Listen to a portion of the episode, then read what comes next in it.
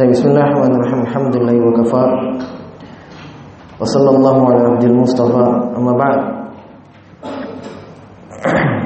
Salat maghrib yang dimuliakan oleh Allah Subhanahu wa taala. Kembali kita melanjutkan pengajian kita dalam membaca Umdatul Ahkam kumpulan hadis-hadis Rasulullah sallallahu alaihi wasallam tentang permasalahan ibadah.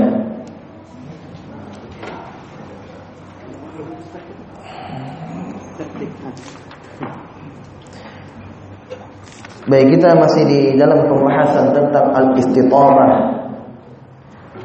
Tentang al-istitamah. Berbersih. Bersuci. Hadis yang lanjut selanjutnya kita sebutkan hadis yang terakhir yaitu hadis Abdullah bin Amr bin Abdullah bin Amr, Abdullah bin Umar. Ya, dengan hadis Abu Ayyub Al-Ansari itu tentang larangan untuk buang air kecil menghadap ke kiblat atau membelakangi kiblat dan sudah kita sebutkan hukumnya rinciannya. Sekarang hadis yang berikutnya kata penulis di sini an Anas bin Malik radhiyallahu taala anhu annahu qala kana Rasulullah sallallahu alaihi wasallam yadkhul khala fa ahmilu ana wa gulamun nahwi idawatan min ma'in wa anazatan fayastanjiya bil ma' Hadis selanjutnya hadis tentang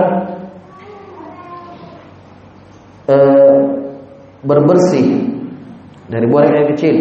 Hadisnya Anas bin Malik. Anas bin Malik bercerita bahwa Rasulullah Shallallahu Alaihi Wasallam pernah masuk ke dalam khala tempat buang air besar. Fa'ahmilu ana wa nahwi idawatan mimma dan saya membawa tempat air idawah seperti berisi air. Ya saya dan anak kecil. Jadi dua orang. Anas bin Malik dan anak kecil semisal dia. Beliau tidak sebutkan namanya? Siapa anak kecil ini? Ya sebab Anas bin Malik itu menemani Nabi Shallallahu Alaihi Wasallam berkhidmat kepada Nabi Shallallahu Alaihi Wasallam itu ketika beliau masih muda, masih kecil. Ya, jadi beliau itu pembantunya Nabi Wasallam, Anas bin Malik. Beliau mengatakan saya dan anak kecil bersama saya membawa idawah timba berisi air, wa anaza dan tongkat anaza tongkat kayu maka fayastaji bilma nabi berbersih. Kalau kita bilang cebok iya berbersih dari hajatnya dengan air tersebut. Dengan air tersebut. Ya. sini dijelaskan idawah itu ina timba kecil dari kulit. Nah itu idawah yang dibawa tadi berisi air. Anazah, anazah itu tongkat. Jadi di dalam hadis ini menunjukkan bahwa Anas bin Malik membawa timba berisi air. Untuk apa? Untuk Nabi SAW pakai membersihkan dari buang air besar. Jelas ya? Terus tongkat, tongkat ini untuk apa? Di dalam hadis yang lain disempurnakan hadis ini riwayatnya bahwa Nabi itu membawa mengambil tongkat, dibawakan tongkat untuk menutup Ya, jadi di riwayat yang lain beliau tancapkan tongkat itu kemudian beliau pasang kain. Jelas ya untuk menutup beliau. Jelas untuk menutup beliau. Maka di dalam hadis ini terdapat beberapa hukum. Yang pertama, bolehnya seseorang itu beristinja. Ya, kalau kita bilang cebo ya, berbersih. Entah itu buang air kecil atau buang air besar. Dia boleh membersihkannya dengan air. Bahkan ini yang afdol. Ini afdol. Ada cara membersihkan yang lain, bukan pakai air, pakai batu. Iya, namanya istijmar. Istijmar ini juga boleh dilakukan. Nah, kenapa dibawakan hadis ini oleh penulis untuk menjelaskan kepada kita bahwa yang afdol iya, dengan menggunakan air. Iya. Boleh menggunakan air bahkan ini yang afdol. Jelas ya, menggunakan air. Di dalam riwayat yang lain juga kadang Nabi memakai batu istijmar, tetapi ada ada sifat-sifatnya, ada bentuk dan ada, ada tata caranya. Bagaimana dengan pakai batu? Di dalam hadis yang lain Nabi melarang berbersih dari najis itu kalau pakai batu melarang kurang dari tiga tiga batu. Sebagaimana hadis yang telah berlalu. Kata Nabi SAW, "Faman istajmara falyutir." Siapa yang beristijmar berbersih dari hajatnya buang air kecil atau buang air besar dengan pakai batu, hendaknya dia yutir ganjil. Ya, dan di dalam yang lain Nabi melarang kurang dari tiga batu, berarti tiga, lima atau dan seterusnya. Ini kalau pakai batu. Adapun pakai air, ya, tidak ada kefiat atau cara tertentu yang jelas dia sampai bersih. Jelas ya, membersihkan sampai bersih. Baik, maka di dalam hadis ini juga terdapat faidah terdapat ilmu bahwa bolehnya seorang itu mengambil pembantu ya di rumahnya boleh boleh mempekerjakan seseorang ya. boleh sebab Nabi SAW menjadikan apa Anas bin Malik radhiyallahu anhu beliau berkhidmat kepada Nabi SAW menemani Nabi dan menunaikan ya, hajat hajat Nabi SAW demikian pula sahabat yang lainnya Rabi'ah bin Ka'ab al-Aslami. Ini juga pembantu Nabi sallallahu alaihi wa alihi wasallam. Di sini di dalam riwayat ini Anas bin Malik membawakan apa? Ya, timba berisi air untuk Nabi sallallahu alaihi wasallam untuk membuang hajatnya. Untuk membuat hajatnya. Demikian pula di dalam hadis ini terdapat ilmu bahwa hendaknya seorang itu selalu menjaga auratnya. Ya, sebab Nabi sallallahu diminta untuk mendatangkan meminta untuk beliau dibawakan tongkat untuk menutup auratnya agar tidak terlihat oleh orang. Jelas ya, agar tidak terlihat oleh oleh orang lain. Dan batasan aurat laki-laki itu dan bersama laki-laki yang lainnya ada batasannya. Ya. Kebanyakan ulama berpendapat bahwa aurat laki-laki ya, kepada aurat laki-laki yang lainnya itu dari pusat sampai lutut. Jelas ya, dari pusat sampai lutut. Ini pendapat kebanyakan ulama. Pendapat kebanyakan ulama. Walaupun ada sebagian ulama yang mengatakan kalau paha itu bukan aurat. Ya, aurat laki-laki itu kubur dan lubur saja. Kalau paha itu bukan aurat. Ya. Ini pendapat sebagiannya. Di antaranya Imam Bukhari dan ulama yang lainnya berpendapat paha itu bukan aurat bagi laki-laki. Jelas ya? Tapi pendapat kebanyakan ulama paha termasuk aurat. Ya, walaupun memang kalau dari sisi dalil yang mengatakan bukan aurat itu lebih kuat. Ya. Tetapi perlu diketahui bahwa kalau kita di Indonesia ini ya, kalau laki-laki terbuka pahanya kurang bagus pemandangannya. Ya, kebiasaan kita, urf kita, ya, kebiasaan kita itu ya, hal yang kurang bagus. Hal yang kurang bagus. Walaupun memang kalau di sisi dari dari sisi dari ya Nabi itu pernah terbuka pahanya. Tersingkap bajunya, terbuka pahanya. Iya. Masuk Abu Bakar As-Siddiq, beliau tidak tutup. Ya, masuk Umar, beliau tidak tutup. Ketika masuk Utsman, ya, beliau tutup. Maka Aisyah mengatakan, kenapa ketika Abu Bakar masuk, Umar masuk, ya, kamu tidak tutup pahamu. Ketika Umar, eh, Utsman baru ditutup. Nabi mengatakan apa? Ya, kenapa saya tidak malu kepada Utsman sementara malaikat itu malu kepada Utsman? Malu kepada Utsman. Nah, ini dalilnya. Ulama yang lainnya berarti paham bukan aurat. Kalau aurat berarti Nabi sudah tutup dari awal masuknya Abu Abu Bakar As-Siddiq. Jelas ya? Ini pendapat mereka. Wallahu alam. Tapi pendapat kebanyakan ulama fikih bahwa paha itu aurat. Jadi batasannya dan ini disebutkan dalam buku-buku fikih. Ya, kebanyakan ulama menyebutkan dari pusat sampai di lutut. Itu aurat itu laki-laki. Di hadapan laki-laki yang lainnya. Ya. Dan jadi atas bukan ya? Bukan aurat. Taib.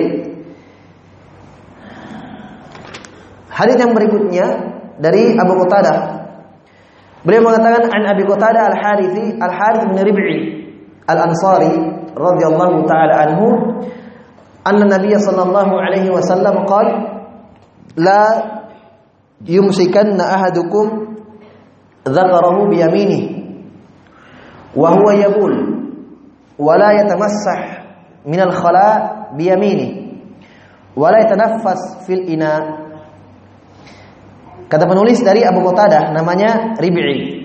Jadi kalau Abu itu Abu Abu Qatadah, Abu Hurairah itu kunyah ya. Kalau didahului dengan Abu itu kunyah namanya. Namanya siapa? Al Harith ibn Rib'i. Al Harith ibn Rib'i. Ya. Demikian pula Nabi wasallam. Nabi namanya Muhammad wasallam. Ahmad, ya. namanya banyak ya. Kunyah beliau Abdul Qasim. Dari Rib'i, Harith bin Rib'i bahwa Nabi sallallahu alaihi wasallam mengatakan la yumsikanna ahadukum dzakarahu biyaminihi wa huwa yabul. Jangan kalian memegang kemaluannya dengan tangan kanannya ketika buang air kecil. Ini adab ya. Wala yatamassah min khala biyamini. Dan jangan dia membersihkan. Perhatikan, jangan dia membersihkan kemaluannya. Maksudnya bebersih dari najis itu dengan tangan kanannya. Maksudnya dilarang cebok pakai tangan kanan. Paham ya? Itu maksudnya. La yatamassah min khala biyamin. Wala yatadaffas fil ina. Dan janganlah dia bernafas di gelas kalau minum. Ya, ya. jadi di dalam hadis ini Nabi SAW mengajarkan beberapa adab ya, untuk kita semuanya Nanti kita jelaskan hukumnya apa hukumnya. Ya, yang pertama di dalam hadis ini terdapat larangan memegang kemaluan dengan tangan kanan ketika buang air kecil. Yabul, yabul itu kencing. Kata Nabi SAW, La yumsikan ahadukum zakarahu biyamini wa yabul. Jangan pegang iya, dengan tangan kanan ketika kencing. Faham? Faham maksudnya? Jelas-jelas tidak boleh memegang tangan, tidak boleh memegang kemaluan dengan tangan kanan. Larangan kedua dilarang cebok dengan tangan kanan juga. Bisa dipahami larangannya? Bisa dipahami? Dilarang pegang kemaluan ketika kencing dengan tangan kanan. Dan dilarang cebok dengan tangan kanan. Terpikirkan. Sekarang pertanyaannya, pegang pakai tangan apa dipegang? Hah? Ketika membersihkan misalnya, iya. Nabi melarang dengan tangan kanan. Iya. Buang air ketika buang air kecil dilarang membuang dengan tangan kanan. Membersihkan juga dilarang dilarang dengan menggunakan tangan tangan kanan. Para ulama ketika menjelaskan hadis ini, mereka membahas terus bagaimana caranya? Dilarang berbersih dengan tangan kanan, dilarang pegang dengan tangan kanan. Sebab kalau kita pegang dengan tangan kiri, otomatis cebok dengan tangan kanan, kan begitu. Bisa dipahami? Ya. Sebagian yang mengatakan, ya, Imam Nawawi menyebutkan di dalam Syarah Sahih Muslim ketika menjelaskan ini, katanya, ya, digosok-gosok, ya, uh, di tembok atau yang misalnya di batu atau yang misalnya dipegang dengan tangan kiri. Tapi sebagian mengatakan, wah ini terlalu berlebihan. Ya terlalu memberat-beratkan diri. Dijelaskan komprominya bagaimana. Padahal perhatikan Nabi melarang memegang dengan tangan kanan itu ketika wahwa yaqul. Dan dia dalam keadaan buang buang air kecil. Wala yatamassah minal khala biyamini dan jangan dia menyentuh atau jangan dia berbersih. Membersihkan kemaluannya dengan tangan kanan. Berarti ketika cebok lain halnya faham maksudnya kan ketika cebok itu sudah selesai iya Berarti cebok dengan tangan kiri, pengenangan tangan kanan tidak masalah. Ini pernah ada yang tanyakan. Ketika dia baca hadisnya dia tanya, Ustaz dilarang pengen dengan tangan kanan. Terus cebok, saya pengen dengan, tangan apa? Karena dilarang membersihkan kemaluan ketika cebok dengan tangan kanan. Kalau saya pengen dengan tangan kiri, saya coba dengan tangan kanan. Dilarang juga. Ya. Jawabannya, ya, pengen dengan tangan kanan. Sebab larangan memegang dengan tangan kanan itu ketika buang buang air kecil. Ketika selesai sudah tidak. Jelas ya? Jadi dua larangan. Larangan ketiga wala yatanaffas yatanaffas fil ina. Jangan dia bernafas di dalam gelas. Di dalam hadis yang lain ya, di dalam hadis yang lain disebutkan bahwa itu yatanaffas salasa. Bernafas tiga kali ketika minum.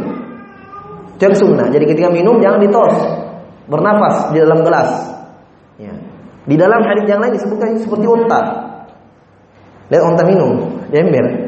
Minum terus sampai habis bernafas di dalam ember. Iya. Jelas kita dilarang seperti itu. Jadi adabnya ketika minum itu bernafas tiga kali. Dan ini subhanallah kadang kita tidak tahu padahal Nabi mengajarkan kita hal-hal yang baik. Dan sisi kesehatan juga kurang bagus. Ya kan? Sebab yang keluar masuk lagi. Ya. Nafas yang keluar masuk lagi. Sebab kita bernafas di dalam gelas. Kan begitu. Makanya sunnahnya tiga kali. Minum. Ya. Kemudian terus seperti itu. Tiga kali. Lepas kemudian minum lagi. Tiga kali. Dilarang bernapas di dalam gelas. Ya. Dilarang bernapas di dalam di dalam gelas. Baik. Maka di dalam hadis ini terdapat adab-adab yang mulia dari Nabi Shallallahu Alaihi Wasallam. Sekarang hukumnya apa? Sekarang kalau ada yang buang air kecil misalnya, dipegang dengan tangannya, hukumnya apa? Kalau kita melihat lahir hadis sesuai dengan konteks kalimatnya, maka kita kembalikan ke hukumnya. Larangan dari dalam Al-Quran dan larangan dalam hadis bermana apa? Bermana haram. Demikian pula perintah di dalam Al-Quran dan perintah di dalam hadis bermakna wajib. Itu asalnya. Difahami ya? Jadi kalau ada larangan di dalam Al-Quran dan larangan di dalam hadis itu maknanya haram. Wajib untuk kita tinggalkan itu asalnya. Kecuali kalau ada larangan dari Nabi Sallallahu Alaihi Wasallam dan Nabi pernah lakukan. Ya, berarti larangan itu bermana makruh. Faham? Larangan yang pertama bermana makruh. Maksudnya apa makruh? Yang melakukannya tidak mengapa, tapi yang meninggalkannya mendapatkan pahala. Demikian pula kalau ada perintah dari Al-Quran atau Sunnah. Kalau ada perintah maka asalnya itu wajib hukumnya. Berdosa kalau ditinggalkan. Kenapa? Allah berfirman, "Falyahdharil ladzina yukhalifuna an amri an tusibahum fitnah ayusibahum adzabun alim." Hati-hati bagi mereka yang melanggar perintah Allah dan Rasulnya. Mereka akan mendapatkan fitnah dan siksaan yang pedih. Nah, ayat ini menunjukkan bahwa kalau ada perintah dalam Al-Quran dan Sunnah itu wajib dilakukan. Karena di dalam ayat tersebut Allah mengancam orang-orang yang menyisiri perintah. Kecuali pernah Nabi tinggalkan. Nah, berarti perintah itu bermakna sunnah saja. Yang melakukannya dapat pahala, tapi yang meninggalkannya tidak berdosa. Kenapa? Nabi pernah meninggalkannya. Jelas ya? Nah sekarang sini dilarang la yumsikanna. Bahkan Nabi menguatkan dengan kalimat penguat nun taukid la yumsikanna. Betul-betul sungguh dan jangan jangan betul-betul jangan kalian menyentuh tangan menyentuh kemaluan kalian dengan tangan kanan ketika buang air kecil. Penguat, Nabi pakai penguat larangnya. Maka pendapat yang kuat yang mengatakan haram ini lebih dekat. Haram memegang tangan kanan ketika buang air kecil. Berdosa. Nabi melarang. Ya. Allah berfirman, "Wa ma atakumur rasul fakhudhuhu wa ma nahakum anhu fantahu." Dan apa yang ya, Rasul larang untuk kalian, ya, tinggalkanlah. Allah perintahkan kita untuk meninggalkannya. Ini hukumnya ya. Yang kedua. Demikian pula Nabi melarang memegang eh, apa berbersih dari najis dengan tangan. Ini juga dilarang. Jelas ya, dan larangan di sini bermakna haram juga. Sesuai dengan pendapat yang terkuat. Dilarang oleh Nabi sallallahu alaihi wasallam. Dan kalau kita lihat sejarah, ya, kita lihat hadis itu kadang Nabi sallallahu alaihi wasallam itu turunkan azab turunkan siksaan secara langsung. Allah kadang perlihatkan bagi orang-orang yang menyelisih perintah Rasul. Ya. Larangan Rasul dia langgar itu kadang diperlihatkan oleh Allah terjadi. Pernah Nabi melihat orang makan dengan tangan kirinya, diperintah, "Ya fulan kul biyaminik, makan dengan tangan kananmu." Dia mengatakan saya tidak bisa, padahal dia bisa. Ya, apa maka kata Nabi apa? Mas tak abada kamu tidak akan pernah selama-lamanya. Tiba-tiba orang itu tidak bisa mengangkat tangan kanannya. Lumpuh. Ya. Jelas? Ada juga pernah kisah ada orang yang mengambil hadis dari gurunya melalui hijab saja. Bertahun-tahun berguru, gurunya kasih hadis, muridnya tidak pernah lihat mukanya gurunya. Kenapa ini? Suaranya saya tidak dengar. Ya. Tiba-tiba gurunya dilihat muridnya ini masya Allah rajin. Gurunya mengizinkan untuk dilihat. Dia buka hijabnya, Ternyata gurunya itu kepalanya itu keledai, badannya orang. Kepalanya keledai. Mungkin kita sing tidak ada keledai, yang ada kuda saja. Mirip kuda tapi dia haram tidak boleh dimakan. Ya, kecil sedikit daripada kuda. Keledai. Kenapa? Dia mengatakan kepada muridnya, ya, ya bunayya la tasbikul imam. Jangan pernah kamu mendahului imam. Jadi gurunya menasihati muridnya. Maksudnya dia jelaskan kepalanya seperti itu karena dia pernah mendahului imam. Sebab ada larangan di dalam hadis jangan la tasbikul imam, jangan kalian mendahului imam kata Nabi SAW ketika kalau sholat. Siapa yang mendahului imam kalau sholat maka kepalanya itu akan berubah menjadi keledai. Itu hadisnya. Nah ini gurunya, gurunya ini yang kepalanya seperti itu, dia pernah dengarkan hadis itu. Dia mau coba. Dia mau coba. Dia lumbai imam di rumah kepalanya. Eh. Ini ngeri, ngerikan. Nabi melarang, jangan kalian mendahului imam. Sudah dia dulu imam sudah. Pernah juga di dalam hadis di perang Khandaq, ya, di perang Khandaq. Nabi mengatakan malam ini jangan ada yang keluar rumah. Akan ada angin yang kencang sekali. Jangan ada yang keluar. Masuk dalam rumah, masuk dalam kemah. Ya. Ada satu orang ya, mau coba-coba juga keluar. Mungkin mau tes-tes ilmu. Keluar dia, ternyata anginnya datang, dia diempaskan hampir sampai di kota Mekah terbangnya di belakang gunung sana jauh sekali. Iya. Pada ini kondak di Madinah jauh sekali diterbangkan oleh angin. Ya. Bahkan di dalam Al-Quran banyak kisah-kisah dalam Al-Quran bagaimana Allah Subhanahu Wa Taala memperlihatkan orang-orang menyelesaikan perintah perintah Allah Subhanahu Wa Taala. Ini makanya hati-hati kalau ada perintah, ya, lakukan. Ada larangan tinggalkan. Di sini Nabi SAW melarang kita dari tiga hal. Dan ini adab dari Nabi SAW. Demikian pula dalam hadis ini menunjukkan bahwa Islam selalu mengajarkan kita hal-hal yang bersih.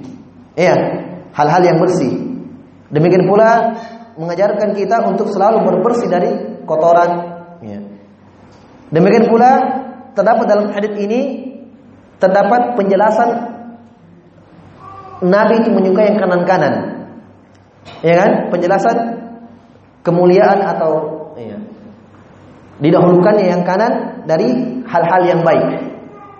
Ya, hal-hal yang baik dan pakai yang kiri dari dari hal-hal yang kotor. Makanya Nabi mengatakan dalam hadis Aisyah, Aisyah mengatakan karena Nabi sallallahu alaihi wasallam yu'jibu tayammun fi tarajjulihi wa tala'ulihi wa tatahhurihi. Aisyah mengatakan Nabi SAW itu menyukai yang kanan-kanan. Dalam apa? Dalam bersisir. Ya. Jadi rambut beliau itu belah tengah. Ketika beliau sisir, yang kanan duluan. Baru yang kiri. Apalagi watana'ulihi dalam bersendal. Nabi kalau pakai sendal itu kanan dulu. Kalau melepaskannya yang kiri dulu. Ya, apalagi wa tatahhurihi kata Aisyah dan bersucinya Nabi yang kanan-kanan duluan ketika berwudu ya ketika mandi ya bahkan mandi jenazah pun seperti itu karena didahulukan yang kanan. Ya ada dalam sebagian riwayat amalan sahabat masuk masjid dengan kaki kanan. Ya. keluar dengan kaki kiri. Ini adab adab dari syariat. Ya. demikian pula Ketika makan, ya, menggunakan dengan tangan kanan. Taib. Dan di sini menunjukkan juga bahwa hendaknya seorang itu selalu membersihkan dirinya, membersihkan dirinya. Di dalam hadis kata Nabi Shallallahu Alaihi Wasallam atau iman, kebersihan, kesucian itu bagian dari iman. Iya. Bahkan dia syatru, setengah dari iman bagian dari iman. Bahkan di dalam buku-buku fikih kalau kita buka ya, banyak ya disebutkan penjelasan tentang cara berbersih. Ya, nanti akan kita sebutkan juga mandi janabah, mandi junub. Ya, itu ada tuntunannya semua dalam di dalam Islam. Baik. Hadis yang terakhir di dalam bab ini Hadis yang berikutnya kata penulis dari Abdullah bin Abbas. Abdullah bin Abbas. Qala marra Nabi sallallahu alaihi wasallam biqabrain. Nabi pernah melewati dua kuburan. Berarti Ibn Abbas ikut. Innahuma faqala innahuma la yu'adzaban. Wa ma yu'adzaban fi kabirin. Kata Ibn Abbas, Nabi mengatakan ketika Nabi melewati dua kuburan, ya, beliau jalan di depannya ada dua kuburan. Kata Nabi SAW, Innahuma yu'adzaban. Sungguh dua penghuni kubur ini sekarang lagi sedang disiksa. Wa yu'adzabani fi kabir dan mereka disiksa bukan perkara yang berat, bukan karena perkara yang besar. Maksudnya karena perkara yang ringan untuk mereka tinggalkan. Kenapa? Amma ahaduhuma yang pertama eh, orang yang satu ini fakana la yastatiru minal baul. Dia tidak yastatir. Ya. Tidak berbersih ya. dari kencingnya. Maknanya juga tidak menutup dirinya dari percikannya. Ini yastatir. Maknanya juga yastatir dan riwayat yang lain la yatawaqqa, tidak menghindarkan dirinya dari percikannya airnya. Dan riwayat yang lain la yastanzih, tidak cebok ketika habis kencing. Dan riwayat yang lain dijelaskan. Ya. Kemudian dalam riwayat yang lain juga dia tidak menutup dirinya, maksudnya kencing sembarangan. Tidak menutup dirinya, tidak menutup auratnya. Tidak buang air kecil. Ini mananya. Orang yang kedua, wa ammal akhar fakana yamshi bin namimah. Yang kedua kenapa tersiksa? Karena dia dulu hidup ya, dengan namimah.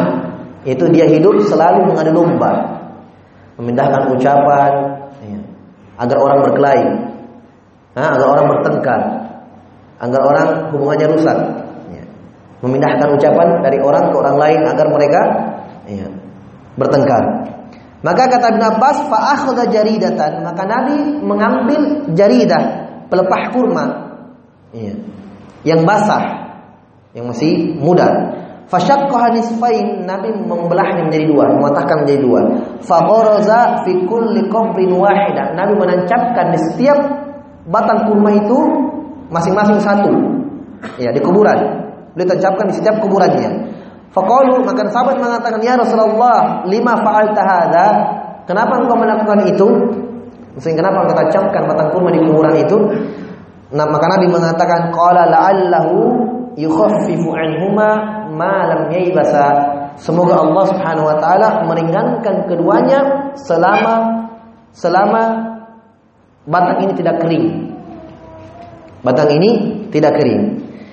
Iya, di dalam hadis Ibnu Abbas ini dibawakan oleh penulis untuk apa? Kenapa dibawakan disebut untuk menjelaskan satu pembahasan yaitu bahayanya seseorang itu ya, kalau dia tidak menghindarkan dirinya dari air kencingnya. Ya. Kemudian untuk menjelaskan juga bahayanya seorang itu tidak berbersih dari najis. Ya, habis buang kecil langsung kasih masuk lagi, sudah pergi. Hah? Ini bahaya ini. Itu mananya la yastatir. Itu mananya la yas, dalam riwayat yang lain la yastanzih. Tidak berbersih. Iya, tidak berbersih. Ya. Demikian pula di antara maknanya la yastatir tidak menutup auratnya. Jelas ya? Ini ini tujuan penulis membawakan hadis ini untuk menjelaskan itu. Tetapi karena hadisnya lengkap, jadi dibawakan semuanya. Jadi Ibn Abbas mengatakan Nabi melewati dua kuburan. Iya, Nabi melewati dua kuburan bersama sahabat. Maka Nabi mendengarkan siksaan dua orang ini sedang sedang disiksa. Iya. Perlu kita ketahui bahwa Nabi Shallallahu Alaihi Wasallam itu tidak mengetahui perkara goib. Itu asalnya. Di dalam Al-Quran Allah katakan, "Lau kuntu a'lamul ghaib lastakthartu minal minal khair." Kata Allah Subhanahu wa taala katakan kepada umat Muhammad, kalau saya seandainya tahu perkara goib, maka saya akan berbuat kebanyakan yang kebaikan yang banyak. Maksudnya apa? Beliau tidak tahu perkara gaib. Kalau ada perkara gaib yang beliau sampaikan itu tidak ada jalur lain. Pasti wahyu dari Allah Subhanahu wa taala. Sebab beliau juga pernah berperang kena ya tombak giginya jatuh. Ya. Kalau tahu perkara gaib kenapa Nabi bisa kena? Iya kan? Pasti oh sebentar ini mau kena saya. Ya. Nabi juga tidak ada ilmu kebalnya. Hah? Kena giginya juga pecah waktu berperang. Ya. Bahkan Nabi pernah kena sihir ya. oleh orang Yahudi. Nabi tetap perkara gaib. Maka di sini menunjukkan kepada kita bahwa kalau ada perkara-perkara sab'iyat, perkara-perkara yang apa berupa hal-hal yang gaib yang kita tidak saksikan, yang tidak jangkau dengan akal, maka itu wahyu dari Allah Subhanahu wa taala. Seperti di sini. Asalnya itu tidak ada orang yang mendengarkan siksaan di dalam kubur, tidak ada. Sebab kata Nabi sallallahu alaihi wasallam, seandainya kalian mendengarkan siksaan orang yang tersiksa di dalam kubur, kata Nabi sallallahu kalian akan pingsan semua. Ya. Tapi Nabi mendengarkan ini dengan izin Allah Subhanahu wa taala, wahyu dari Allah Subhanahu wa taala. Maka Nabi mendengarkan ini, diperdengarkan oleh Allah Subhanahu wa taala. Ya, maka beliau mengatakan sungguh mereka berdua sekarang, sekarang sudah disiksa. Jelas ya? Maka kita ambil ilmu di sini dapat faidah dan ini keyakinan harus kita yakini. Jemaah sekalian harus diyakini dan ini termasuk rukun iman yang enam. Apa rukun iman yang enam? Beriman kepada Allah, beriman kepada malaikat, beriman kepada Rasul, beriman kepada kitab dan beriman kepada hari akhirat. Beriman kepada hari akhirat ini data rukun iman, rukun iman yang kelima. Beriman kepada hari akhirat apa yang diimani? Hah? Beriman terhadap semua kejadian-kejadian di alam barzah dan pada hari kiamat nanti. Timbangan, surga dan neraka, ya. Adanya telaga nanti pada hari kiamat. Ya. Bahwa seluruh manusia akan diperlihatkan amalan-amalannya ini kita imani dan yang paling pertama adalah alam barzah. Sebab kata Nabi sallallahu alaihi wasallam, al-qabru awwalul manazilil akhirat. Kubur adalah fase pertama alam akhirat. Fase pertama alam akhirat. Ketika seorang itu keluar dari jasadnya, ruh, ruhnya dicabut, sudah. Yang dia pertama lewati adalah alam akhirat. Alam akhiratnya apa? Alam barzakh. Yang dia pertama lewati adalah alam barzakh. Makanya harus ditetapkan, tidak boleh diingkari. Banyak orang yang mengingkarinya, dia tolak. Kenapa? Dengan alasan tidak masuk di akalnya. Apa alasannya? Kalau digali katanya begitu juga mayat tetap. Dia mau samakan dengan keadaan dunia, itu lain. Dunianya sudah lain. Kita alam dunia, mereka alam barzah. Jelas ya? Tidak bisa di, di, disamakan. Memang kalau digali, ya mungkin seperti itu tetap. Tetapi dia merasakan alam yang lain, alam barzah namanya. Dicontohkan keadaannya seperti orang yang mimpi, lihat orang mimpi. Ya, dia dikejar anjing berkeringat. Hah? Dikejar anjing takut dia dalam dalam mimpinya. Tapi dilihat ya, badannya tenang-tenang saja, ngorok mungkin. Hah? Tapi dia di dalam mimpinya ketakutan. Di dalam mimpinya dia ketakutan. Ya, makanya alamnya sudah lain, alam barzakh namanya. Jelas ya? Alam barzakh dan ini harus diimani. Bahkan ada di dalam Al-Qur'an. Di dalam Al-Qur'an Allah jelaskan tentang Fir'aun yang sudah lama mati, ditenggelamkan oleh Allah di lautan dengan tentaranya semua. Apa kata Allah? An-naru yuraduna 'alaiha buduwa wa ashiya. Neraka diperlihatkan Firaun dan tentaranya. Di mana ini neraka diperlihatkan? Hah? Nah mungkin di dunia kan sudah mati, sudah lama. Zaman Nabi Musa. Ya. Di akhirat tidak mungkin sebab Allah katakan wa taqumus pada hari kiamat masukkanlah Firaun ke siksaan yang lebih pedih. Itu baru di neraka. Berarti di mana yang diperlihatkan seorang di neraka? Di alam barzakh. Makanya kita harus berkeyakinan, kita harus imani bahwa sekarang Firaun ini tersiksa sampai pada hari kiamat. Waliyadzubillah. Sekarang ini tersiksa sampai pada hari kiamat. Sebagaimana firman Allah Subhanahu wa taala. Ini alam barzakh namanya. Di dalam hadis penjelasan tentang siksa di dalam kubur dan kenikmatan di dalam kubur puluhan sahabat yang meriwayatkannya, sangat banyak. Dan lagi alasan untuk menolaknya. Sami'na wa ata'na. Kita dengar dan kita taat. Imani semua. Jelas ya, ini termasuk rukun iman. Ini kita harus imani. Akal itu ikut kepada Al-Quran dan Sunnah. Akal itu. Jadi kalau datang ayat, ada hadis, masuk akal atau tidak, diterima. Ya. Tidak boleh kita pakai akal-akalan. Oh, kalau masuk akal saya imani. Kalau tidak masuk akal tidak bisa. Oh, tidak bisa seperti itu. Akal itu tunduk di bawah Al-Quran dan Sunnah. Sebab akal yang sehat itu adalah akal yang bisa mengikut kepada Al-Quran dan Sunnah. Kalau akal yang tidak menerima Al-Quran dan Sunnah berarti akal bukan akal yang sehat. Sebab tidak ada pertentangan antara akal yang sehat dengan Al-Quran dan Sunnah. Tidak ada pertentangannya. Ini syariat. Dan ini kenikmatan di dalam kubur ada bagi orang-orang yang beriman. Bagi orang-orang yang orang kafir, orang-orang munafik, pelaku maksiat akan tersiksa. Ya. Dan Nabi menyebutkan dua sebab kenapa mereka tersiksa. Yang pertama karena mereka tidak membersihkan diri mereka dari dari najis. Ya. Dan tidak menghindarkan dirinya dari air kencing. Ya. Kadang kencing, ya percikannya kena celananya, kena badannya. Ya. Ini tidak boleh. Jelas? Di antara maknanya juga dia tidak ya menutup dirinya dari kencing. Nabi Shallallahu Alaihi Wasallam saja kalau beliau membuang air kecil di padang pasir, apa kata sahabat? Karena Nabi Shallallahu Alaihi Wasallam idza zahabal madhab abad. Nabi Shallallahu Alaihi Wasallam kalau mau kencing, beliau buang air kecil di tempat, ya dulu kan padang pasir orang, iya kan? Apa yang Nabi lakukan? Pergi menjauh agar tidak lihat oleh sahabat. Subhanallah. Perhatikan Nabi ini pergi menjauh agar tidak lihat oleh sahabat. Ya. Berarti itu yang harus kita lakukan, menutup diri. Ya, sekarang kan alhamdulillah ada ya kamar mandi tutup. Ya. Tidak boleh nampak. Ya.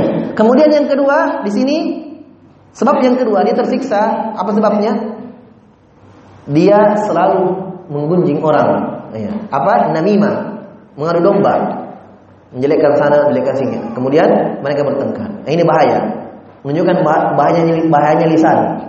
Jadi lisan itu kadang menyeret seorang ke dalam dosa yang sangat besar. Bahkan dia bisa mendapatkan siksaan. Bahkan mungkin bisa gara-gara lisannya dia terjatuh ke dalam kekufuran. Iya. Dia mungkin mencela Allah, iya karena lisan, mencela Rasul, mencela syariat. Ini bahayanya lisan. Ini gara-gara lisannya ini. Makanya Nabi menyebutkan mereka tersiksa bukan karena perkara yang susah mereka tinggalkan. Ya. Gampang sekali apa saja bercebok bersih. Ya, apa saja diam. Jangan agama orang. Makanya Nabi mengatakan mereka tersiksa wa ma yu'adzabani fi kabir. Mereka tersiksa bukan karena perkara yang berat mereka tinggalkan, ringan.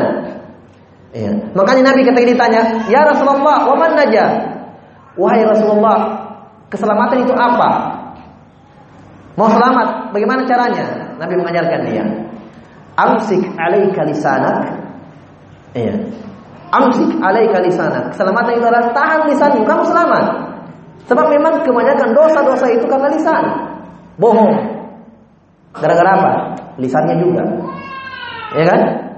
Ya. Fitnah orang, mencela orang. Gara-gara lisan juga. Ya. Mengadu domba orang, lisan. Hmm. Amsik alaika lisanak. Wal yasa'ka baitak. Ya, wabki ala khuti'atik. Ini tiga keselamatan kata Nabi sallallahu alaihi wa ala alihi wasallam. Salah satunya menjaga lisan. Kemudian kata Ibn Abbas, di dalam ayat ini Nabi mengambil batang kurma. Iya. Jelas ya, mengambil batang kurma yang basah. Ini menunjukkan syafaat Nabi untuk mereka. Ini syafaat Nabi untuk untuk mereka tersiksa. Selama batang itu tidak tidak kering. Jadi mereka mendapatkan syafaat dari Nabi Shallallahu Alaihi Wasallam, pertolongan Nabi Shallallahu Alaihi Wasallam. Tapi ini ingat, ini khusus untuk Nabi. Ya, syafaat Nabi ini khusus untuk Nabi, untuk umatnya. Ya. Kata Nabi Shallallahu Alaihi Wasallam, syafaati li ahli kabair min ummati. Syafaat pada hari kiamat untuk pelaku dosa besar dari umatku. Dan ini di antara syafaat Nabi Sallam. Ini di antara khusus Nabi Sallallahu Alaihi Wasallam. Jadi beliau memberikan syafaat untuk dua ini agar mereka diringankan siksaannya. Iya, dengan diringankan siksaannya. Iya. Dan ini bentuk iya, kelembutan dari Nabi Sallallahu Alaihi Wasallam akhlak, iya, kasih sayang Nabi Sallallahu kepada umatnya. Dan ini ciri khas Nabi Sallallahu Alaihi Wasallam sifat as asal iya, dari Nabi Sallallahu Alaihi Wasallam sebagaimana dalam firman-Nya Laqad ja'akum rasulun min anfusikum azizun 'alaihi ma 'anittum harisun 'alaikum bil mu'minina raufur rahim. Telah datang kepada kalian kata Allah seorang rasul. Sifatnya ya, azizun 'alaihi ma 'anittum sangat berat terhadap apa yang memberatkan kalian. Beliau juga susah apa yang menyusahkan kalian. Ya. Harisun 'alaikum bil mu'minina raufur rahim dan beliau itu semangat agar kalian mendapatkan kebaikan. Ya. Beliau mendengarkan tersiksanya dua orang ini maka beliau pun ya, memberikan syafaat untuk mereka. Ya. Jadi kesimpulannya tidak boleh apa? Ya, e, meninggalkan berbersih dari najis, harus dibersihkan. Iya. Demikian pula menutup aurat dan menghindarkan diri dari percikan air kencing atau najis-najis yang lainnya. Najis-najis yang lainnya. Allahu a'lam bishawab.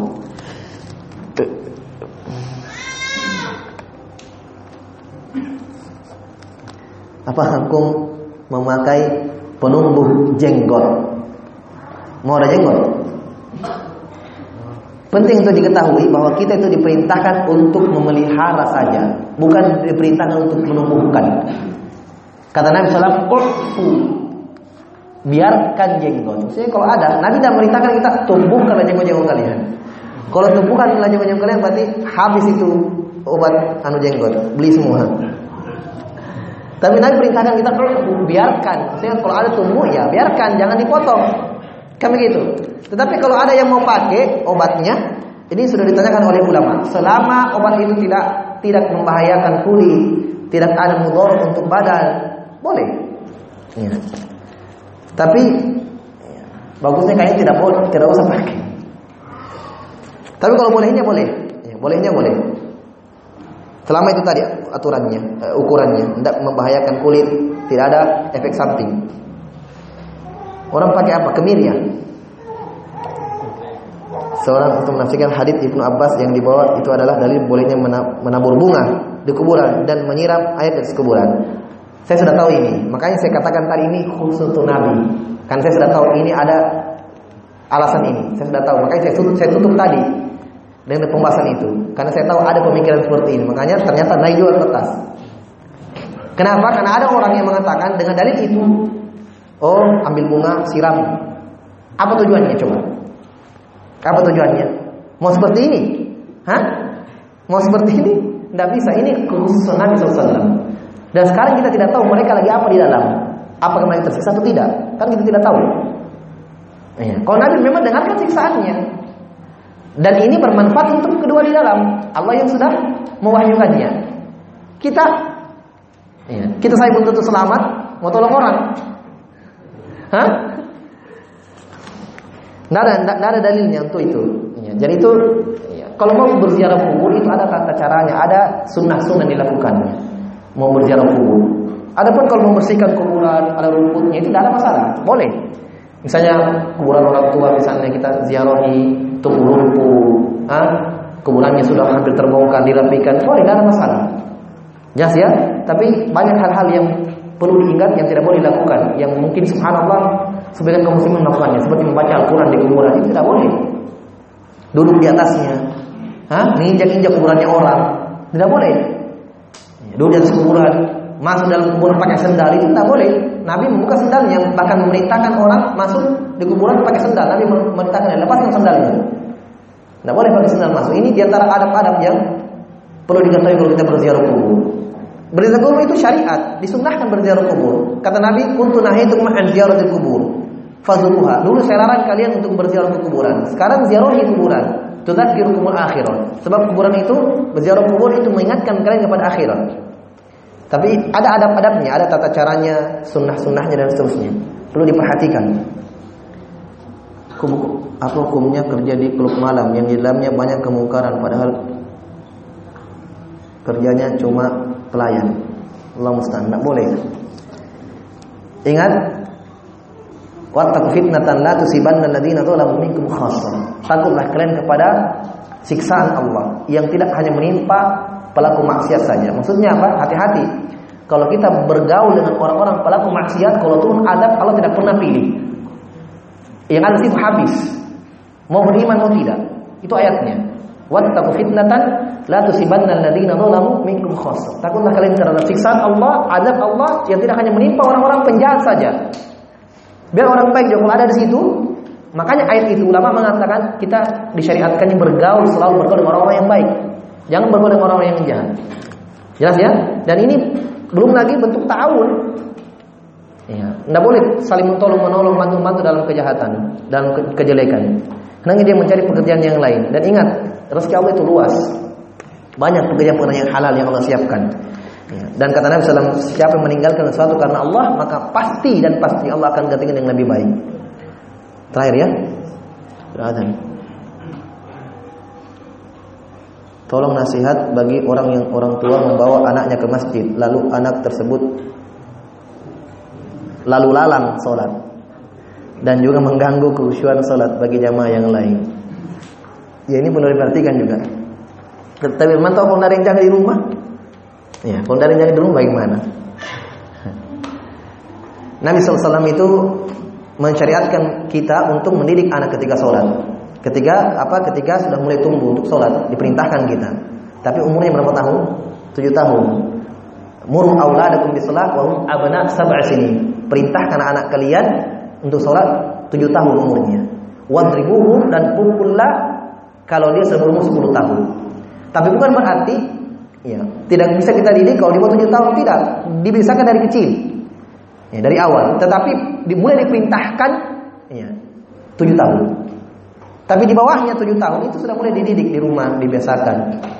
Makanya ada disebutkan dalam buku-buku adab ke masjid itu ulama menjelaskan ya disyariatkan dibiasakan kalau anak dibawa ke masjid laki-laki boleh dibawa ya, tapi kalau misalnya anaknya mengganggu maka ulama mengatakan jangan dibawa kalau dia mengganggu sholat misalnya ya mengganggu khusyuan itu hendaknya jangan dia membawa anaknya ya.